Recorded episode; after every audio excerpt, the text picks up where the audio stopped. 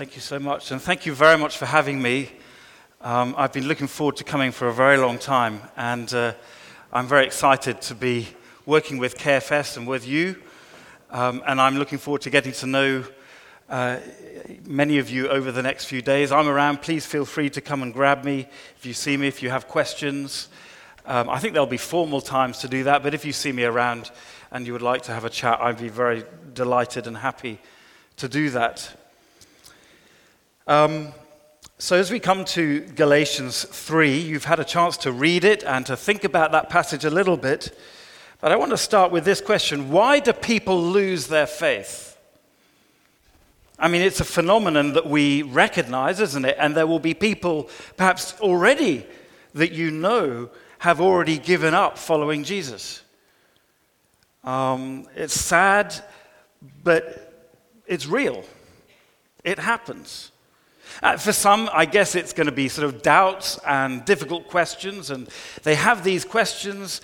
Uh, they speak to their Christian friends, and they just don't seem able to give a decent response. And they keep pushing and pushing and not really finding help, and gradually they give up because they're not getting the answers they seek. Or perhaps it's the culture around is just very hostile. Perhaps they're isolated and there are just not many brothers and sisters around to keep them going. Or perhaps it's personal suffering, a tragedy that makes it very difficult to believe that God is good. I mean, all kinds of reasons. And I've no idea what may be in the back of your mind. Uh, the reality is, though, that there is a high statistical probability that not every person in this hall this morning will be professing to follow Christ on the day we die. That out of the number sitting here today, some will give up. And that is a source of pain to those who love them, a source of confusion to their friends, and for skeptics, it's a source of gloating and humor now, that's not exactly where the Galatians are, although they're in danger of heading in the same direction, because you see, they didn't think they had fallen away at all. They thought that they were safe, they thought they were secure, and probably they imagined that they had become more sure, more zealous, more confident in their faith. And then Paul comes along and says, hey guys, what's going on? You seem to have thrown it all away. You've fallen away without realizing it, which is a devastating thing to say, isn't it? And so he, you know, hopefully you'll have a chance to read the whole letter. It won't take very long if you do it in one sitting. But he launches in chapter 3. It's very strong when he opens in verse 1, doesn't he? Very strong indeed. You foolish Galatians! Who's bewitched you? You idiots! It's as if they've stopped using their minds, and, you know, it's as if they're under some sort of evil curse. This is, you know, this is the kind of thing Harry Potter might have said. After all, why else would they give up the good news of Jesus for something else. I mean, if you understand the gospel, then there is no logical reason why you would throw it in. But something's happened with these guys, and yet they don't realize. So Paul has to use strong language in verse 1. He's sort of shaking them by the shoulders, isn't he? Say, Wake up! Who's bewitched you? What's happened to you? They've just sort of drifted down a dangerous and difficult path. You see, they have given up the good news of God's grace and instead taken up what is the bad news of legalism. Now, we're going to think a bit about that word legalism and another word related to it called nomism. And they're not common words, and they're certainly not words that sort of our non Christian friends necessarily would understand. So we're going to have to sort of think about those and unpack them a little bit. But you see, Paul has to walk a very, very thin line. He's walking a tightrope. Because the difficulty is that the people who've come to Galatia with this alternative message, they would have been very nice, very polite, the kind of people you can introduce to your parents without worrying. You know, they're, they're presentable, they're, they're respectable. But, but more than any of that, they are very good at arguing. They make a very convincing case. They're plausible. So, so how does Paul deal with this problem? Well, it's not just that he insults them in verse 1. Actually, his argument is very careful. And that's what I want us to think about this morning. How does he work his argument through? And the first point I want to make is this that um, basically we have God's Spirit, and therefore we do not strive. How do we know God? Well, you know, I thought this was going to work, and it worked earlier, and I said technology works in rehearsal, it doesn't work on the day. So let's see what happens if I do all kinds of different things, and while you're sitting there waiting patiently for this phone to do absolutely nothing, I'm going to walk over here and actually do it by hand, um, which actually is probably quite good exercise for me. And um, it's interesting for you, isn't it, to watch something go wrong? Uh, there we go. No, that's not going to work. So, ah, you see, there we are. Let's try that. Uh-huh. It's all under control. You're looking at me as if I'm from a different planet. I am. That's not going to work. Okay, well, I'm just going to wave at you to press that button and no other.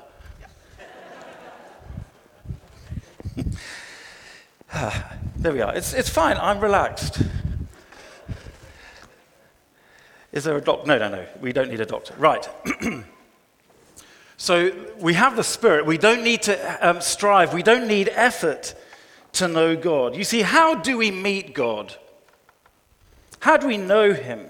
How, more to the point, can we be acceptable to Him? I mean, most of the time, I guess we don't give that much thought. We think, oh, well, it's okay, God can be my friend. I can be His friend. It's easy, no sweat. He's God. That's what He's like. But you see, this group, sometimes called the Judaizers, because they want to sort of turn people into cultural Jews, or sometimes called the circumcision group. Uh, we'll come back to that. But they had a very strong argument. They had a good case.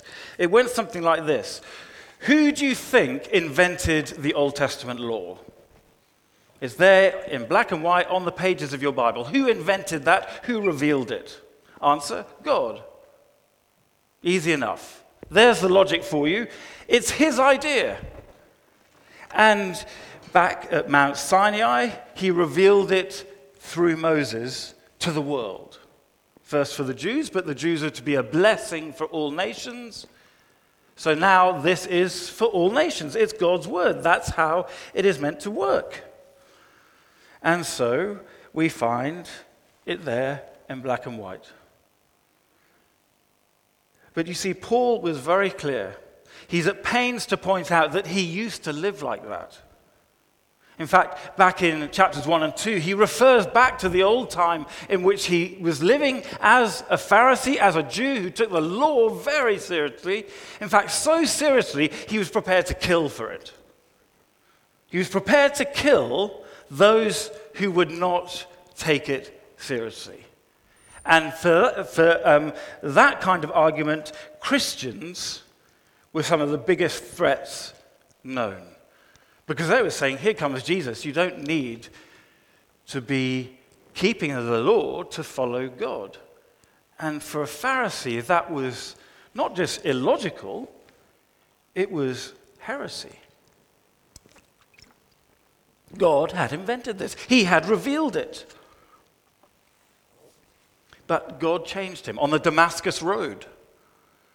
And somehow he realized through Jesus coming face to face with him that actually he had got it all wrong. And so now he preaches this gospel of grace. And he describes how again and again different people have passed this message on. But he, in particular, you see that in verse 1, he, in particular, passed it on to the Galatians, this region of what is now Turkey. These believers became Christians because, do you see that in verse 1? Before your very eyes, Jesus Christ was clearly portrayed as crucified. So it was so powerful, the preaching, it's almost as if they're standing on that hill outside Jerusalem as he died. But of course, they weren't. It's just that Paul told the story and explained. Jesus' crucifixion was real as he, that is Paul, and others preached it. This is the message of grace. This is the speaking God, the same God who spoke the law.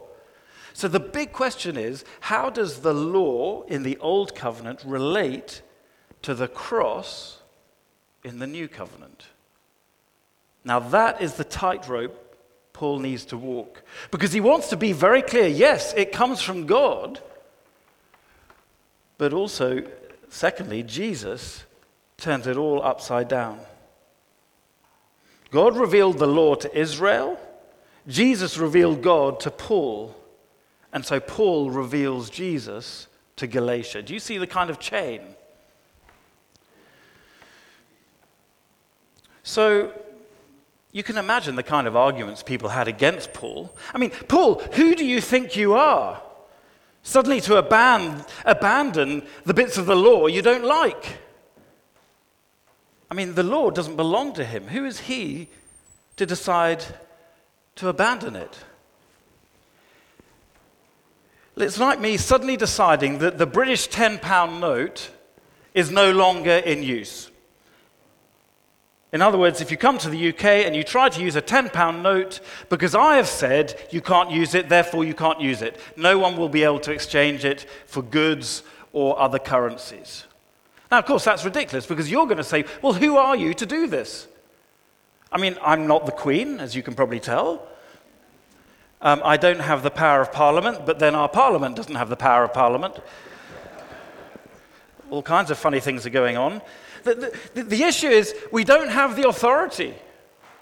It's not mine to decide, is it? The Bank of England is the one to decide whether this is legal currency or not.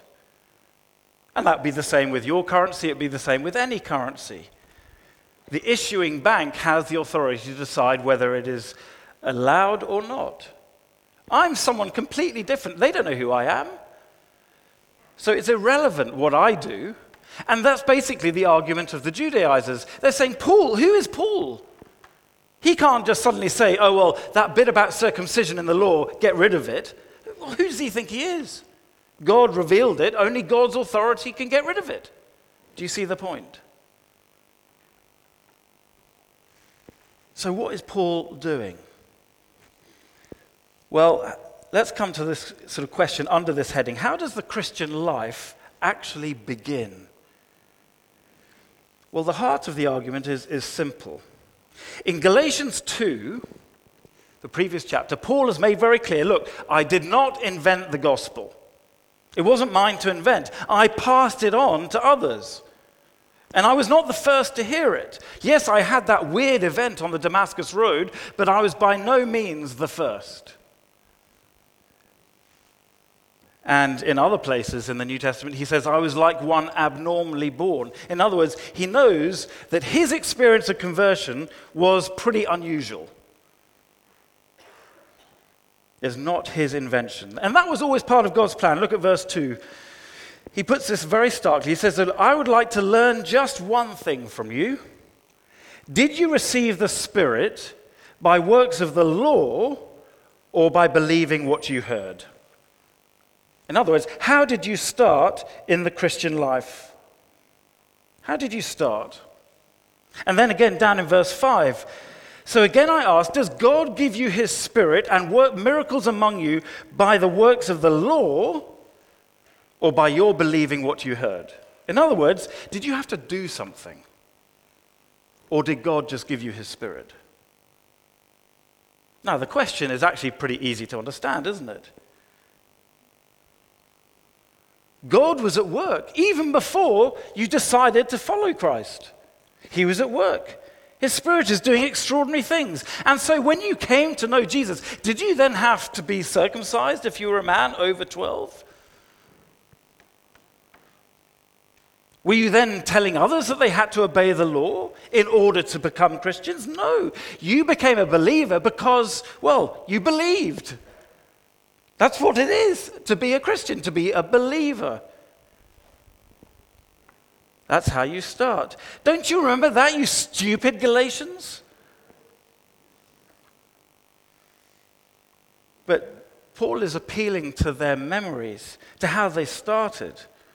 When God's Spirit came upon you, when He started working in your lives, what had you done to deserve it? Anything? Nothing? He just came.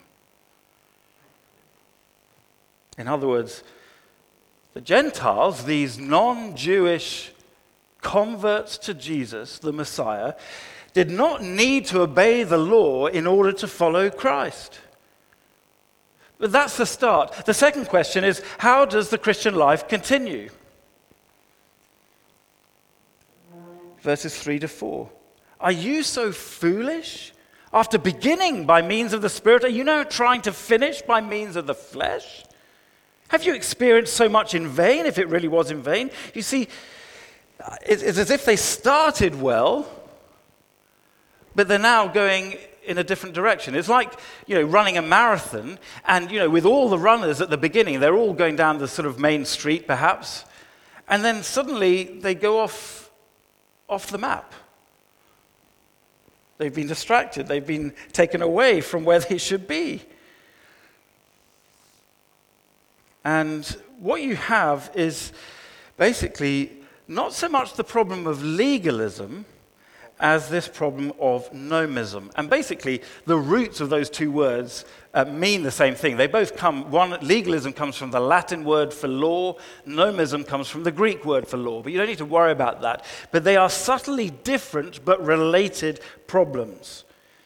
See, legalism is basically what um, you do to, to, to keep going. In other words, you're saved by grace and that's fine. That's how you start. But in order to keep within the community, to keep going, if you like, you have to obey the law. So some people call that covenantal nomism. You stay in the covenant by obeying the law. Now, you can see where that comes from in the book of Deuteronomy, the fifth book of the Old Testament. Moses makes it very clear. Basically, if you follow the covenant, you obey all the words that God has re- revealed. If you do that, you will have blessings. If you do not, you will have the curses of the covenant. It's very clear. It's conditional, isn't it? If you stay within the covenant, you're fine. If you don't, well, how can you expect to stay? And of course, the ultimate result of that was the exile in the law, God had promised to vomit his people out of the land if they failed to keep the covenant. I mean, that's a disgusting metaphor, isn't it? I'm going to vomit you out of the land. God is basically saying to his people, You make me sick. But it's clear if you stay within the boundaries of the covenant, you'll be blessed. If you don't, you'll be cursed. It's logical, it makes sense.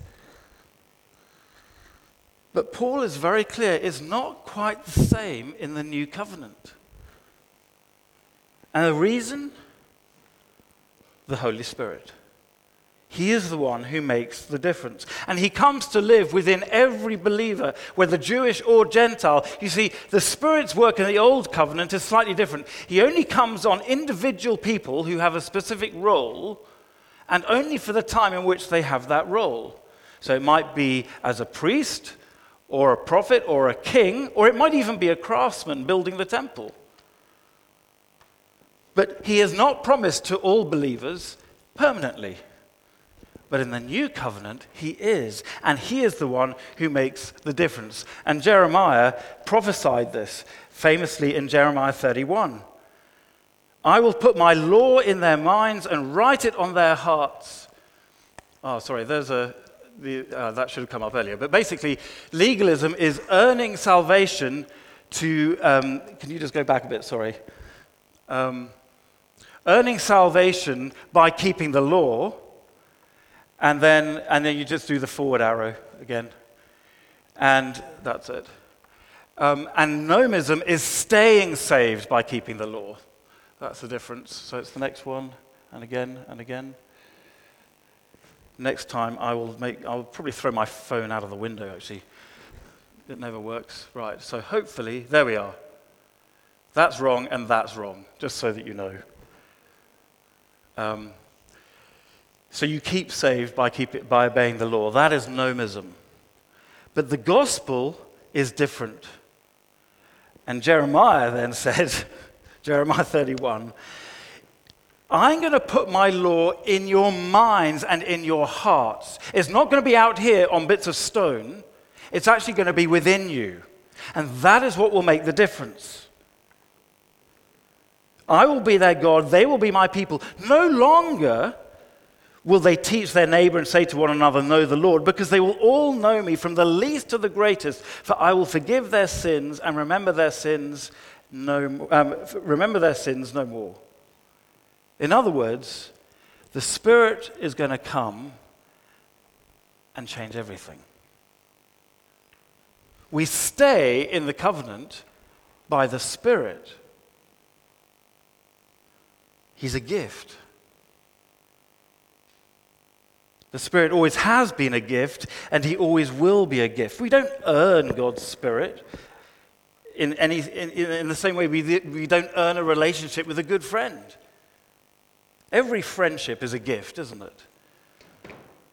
And what greater gift could we have than the Spirit of Jesus and the Spirit of God living within us? Now, my hunch is that most KFS people are not especially tempted by legalism. My guess is you know enough about the gospel of Jesus to know that we're not saved by being good. Um, I, I, guess sometimes we have confusions, and that's fine. Do ask your questions. Make sure you really get that clear in your mind. But most of us, I guess, understand that we're saved by grace first and foremost. I suspect our problem is more likely to be nomism, thinking that we need to do our bit to make sure God is still happy with us. Now, each of us is going to have a different issue, I guess, a different, um, you know, sort of expectation or the way it shows itself. I suspect for most people, circumcision is not going to be an issue. Um, I am ordained, I'm a priest in the Church of England, um, but in all my 23 years of being ordained in ministry, nobody has asked me to do a circumcision, um, for which I'm very, very grateful. And, and so are they, probably. Um, I'm sometimes asked to do a baptism, certainly weddings and funerals. I've done all of those many times. But they're not in order to make people saved. But I guess there are some things that even we worry about. What if I oversleep and um, I know you're students, you never oversleep and you're always on time and you make it to. Do you have nine o'clock lectures? Do you have eight o'clock lectures? Oh, they're fascists, some of these people, aren't they?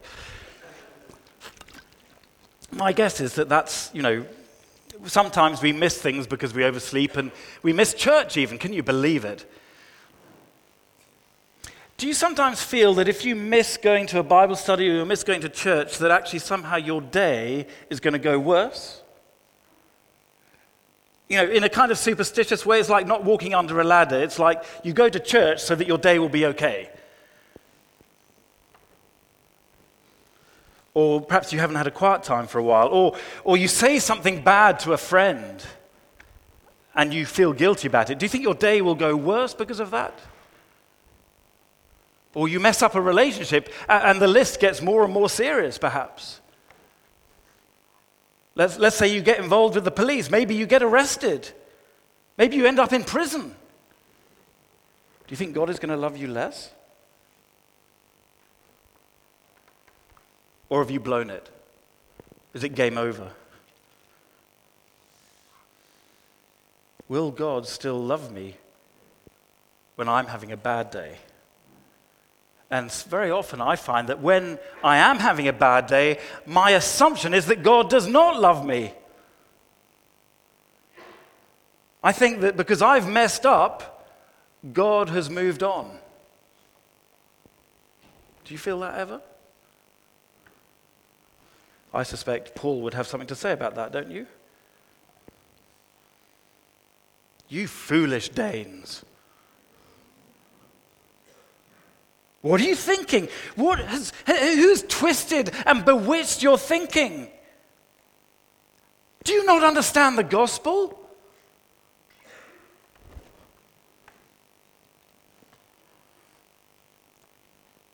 You see, I cannot make myself known by God any more than I can keep being in relationship with God by myself. I, I can't just suddenly decide that the Queen of Denmark is my best friend and sort of pitch up and say, oh, hi, it's me. I think I'd probably certainly be arrested at that point. It can only be by invitation. But once I'm, I am God's friend, I'm a friend for life. That's what gives me confidence. That is Paul's first argument for this circumcision group. Knowing that God and knowing uh, having a relationship with God, that is God's gift. That is how it starts, that's how it continues. That is the Christian life beginning, middle, and end. It's a gift. Bottom line. Okay, we'll have a moment just to chat on your tables, just for a moment or two, and just ask the question why is this Christian confidence that Paul talks about, why is that different from arrogance? Everyone with me? Why is it different from arrogance? I'm telling you that it is different from arrogance. So why? Just talk about that on your tables for a moment while I try and fix my phone. Otherwise, I'll throw it out of the window. Is that most of you did not stand up to sing, which is allowed, and that's fine.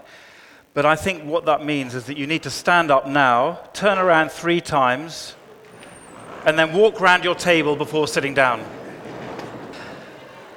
Very good. Some of you actually look alive now, which is an improvement.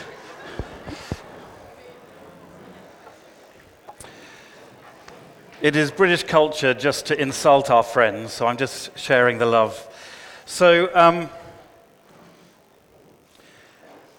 the second half of this passage is trying to figure out okay, well, if all of that is true, if we are saved by grace and we continue by grace, then how does the law fit in? Does it have any place? And I guess the, the, the, person who symbolizes that most after Abraham is, eh, after Moses, is Abraham. Because he was the one who set it all uh, off at the very beginning. And in fact, uh, he had to circumcise his son uh, as well. So even before Moses came along, this was part of the agenda for following God in the Old Covenant. So, so we're going to try and th- figure out now how does Abraham fit into all of this? And you can see that um, verse 7 brings up the subject. I don't, have people um, read Douglas Adams or know about The Hitchhiker's Guide to the Galaxy? Some people know about that. It's been translated into Danish.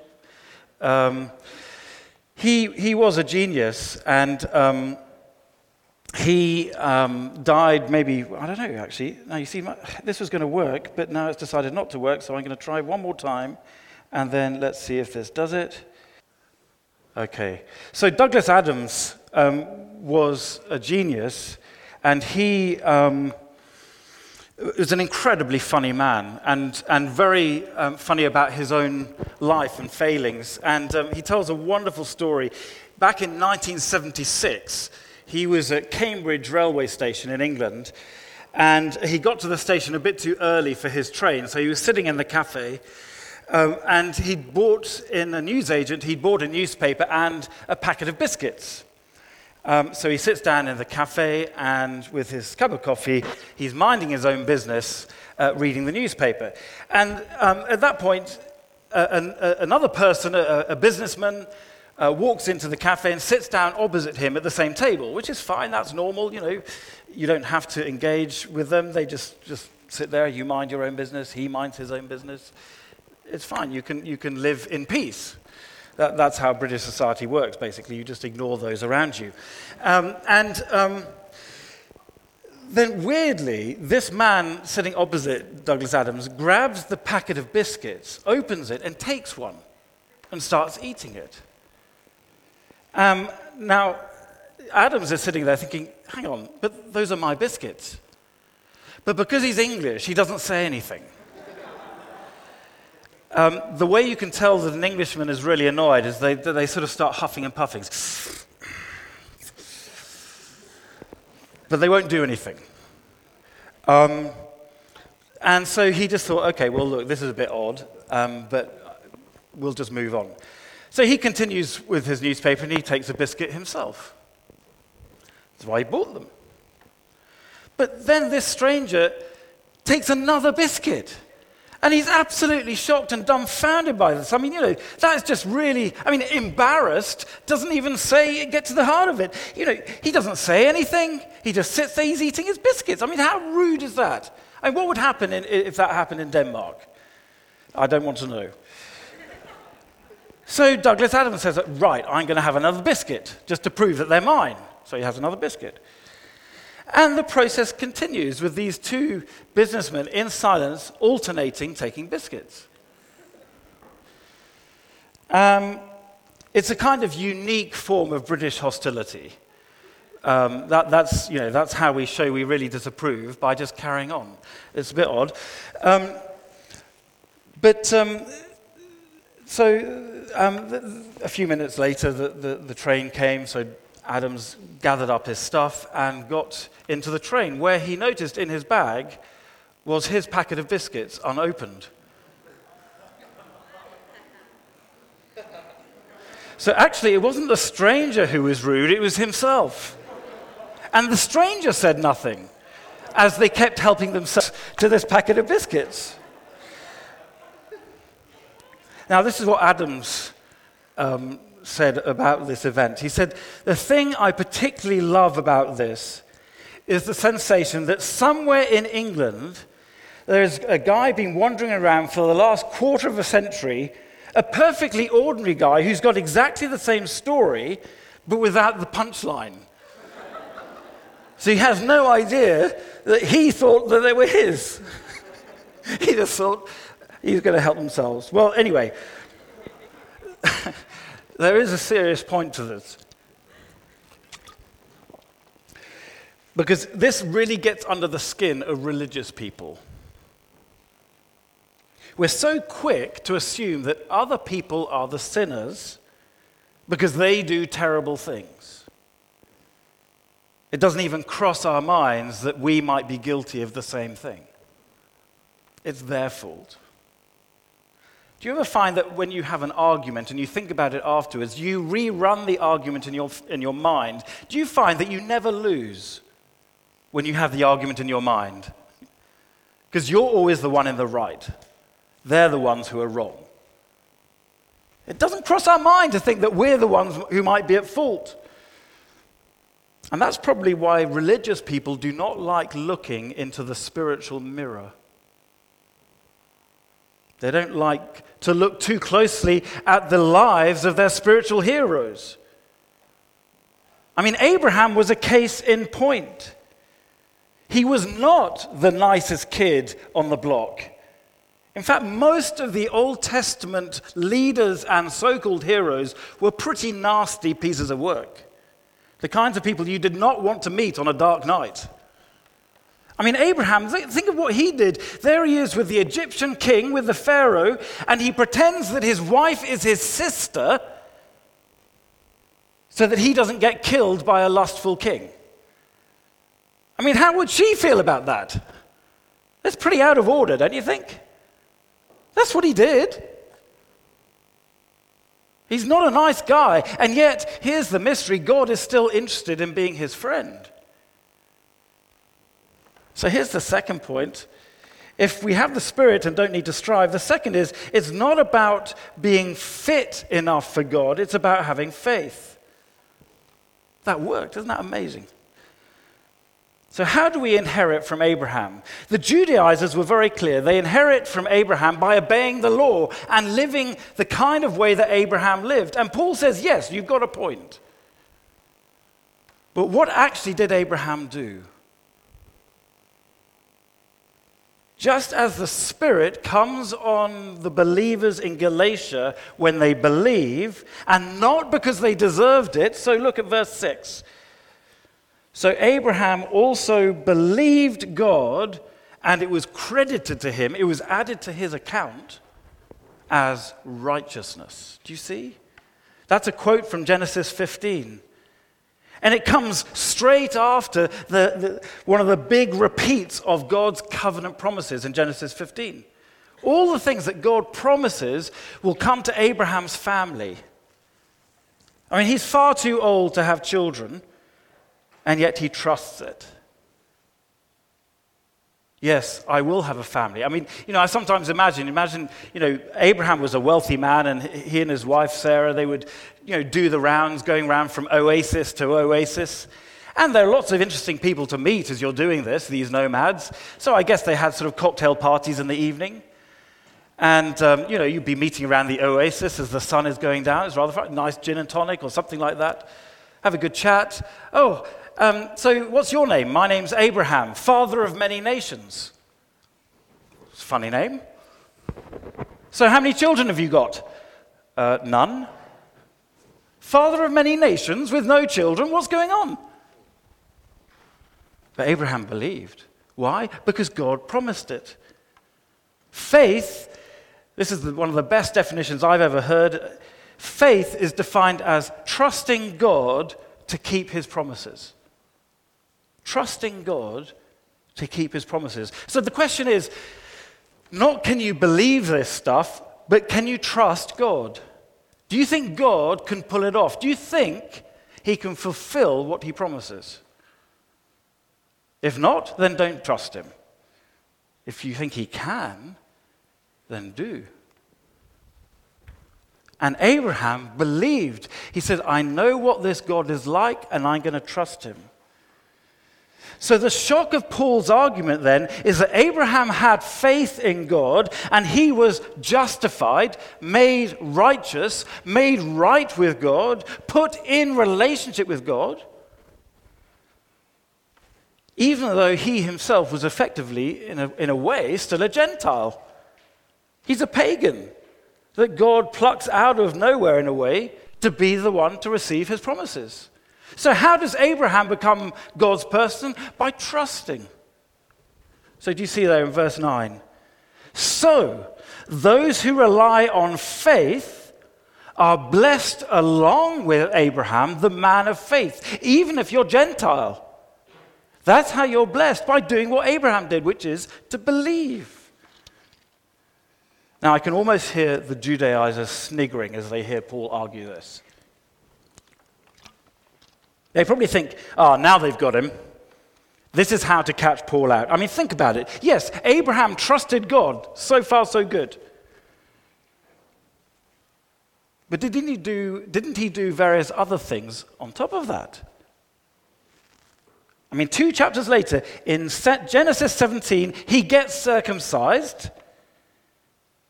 And Paul seems to have rather conveniently forgotten about that bit. Surely, okay, yes, he has faith, but look what he does afterwards. Surely that's what we, as followers of Jesus and the new covenant, need to do. If we are descendants, followers of Abraham, shouldn't we do the same thing? Well, there are arguments to be had about circumcision, of course, but the big picture that Paul is arguing for is very clear. It is about the place of the law generally. And the key is that little phrase there in verse 10 those who rely on the works of the law? What are you leaning on? What are you trusting? What are you relying on? Because if you rely on works of the law, it is disastrous. And Paul uses a deliberately Old Testament argument to show that God has not changed his mind midstream. And, and there's a kind of sort of X shape to what goes on here, a kind of chiasm, as it's called. So in verse 10, he, he's pointing back to Deuteronomy. He says, Cursed is everyone who does not continue to do everything written in the law. So the curse is there, and God has revealed the problem. It's all or nothing. You either keep the whole lot or you don't keep it at all. He doesn't say most of the law or the bits you like in the law. He means the whole lot. Keep it all. So it's not like, you know, a house um, with lots of bricks. It's not about, you know, leaving thousands of bricks in the law there, but just removing one or two. No, he's saying you've got to keep the whole lot because if you don't, it'll shatter. You take one brick away from that building and it's not going to fall down. But it's more like some glass that actually, if you crack a hole in it, the whole thing will shatter. You obey the whole thing or you don't at all. There's no halfway house. You can't pick and choose with the law. But luckily, even in the Old Testament, this is Paul's argument, even in the Old Testament, there is an alternative. And Abraham shows it. He's the precedent. He believes and so is justified, made righteous. The, the prophets got that too. Nobody can be justified by keeping the law because, well, verse 11 of Galatians 3, quoting Habakkuk, the righteous live by faith. That's how you live. By trusting, not by keeping the law. You can't do it all. And if you try to do it all, it'll be like that glass pane shattering because there'll be bits you leave out. And that renders the whole thing useless. Now, of course, it's a different matter if you can be perfect. Be my guest. Be perfect. Forget about what's happened last week, last year, the last 10 years. From now on, be perfect. And then don't be proud that you got it.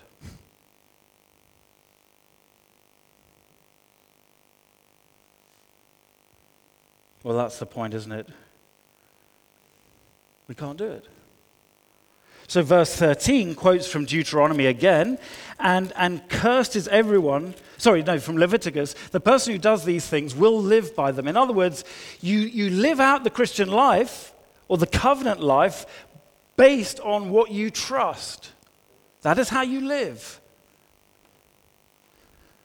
And that is what makes the gospel so good. Because you see, within it, there is the means by which to cover our failure on our bad days, where we don't live the life we should live. Even then, we're still in Christ, we are safe. Why? Well, verse 13 of Galatians 3, quoting Deuteronomy Cursed is everyone who's hung on a tree, which is a sort of encapsulation, if you like, of what happened on Friday. He became cursed that we might become blessed. Those covenant conditions we mentioned earlier, the old covenant cursed if you stay, if you don't obey the covenant, blessed if you do. The amazing thing about the gospel is that Christ did it for us. We don't have to. We can't anyway. Christ redeemed us from the curse of the law by becoming a curse for us. It's an amazing thing. He became a curse for us. He was vomited out of the land so that we could stay in the land, if you like. So that we could be safe, so that we could be home he was thrown out of the home so that we could have rooms in our Father's house. My God, my God, why have you forsaken me? That we might become accepted, adopted, welcome.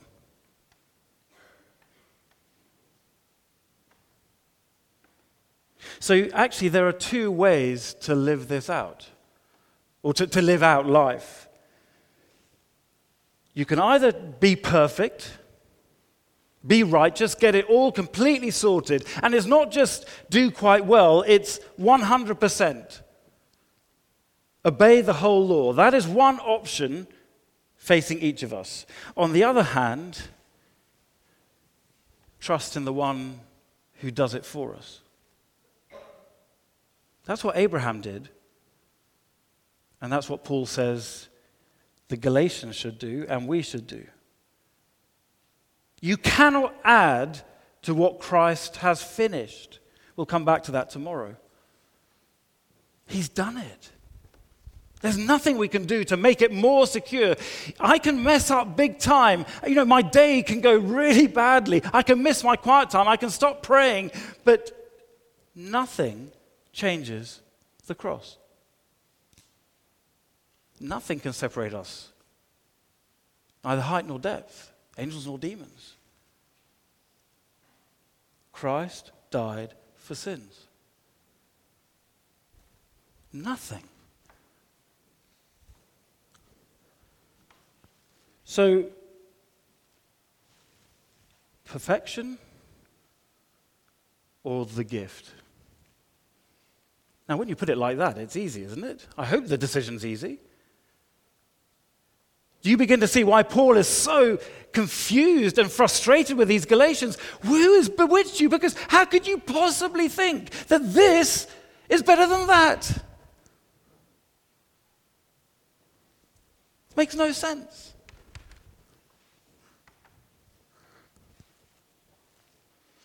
You can either rely on the works of the law and be cursed when you fail, or rely on Christ's death when he was the curse when we fail.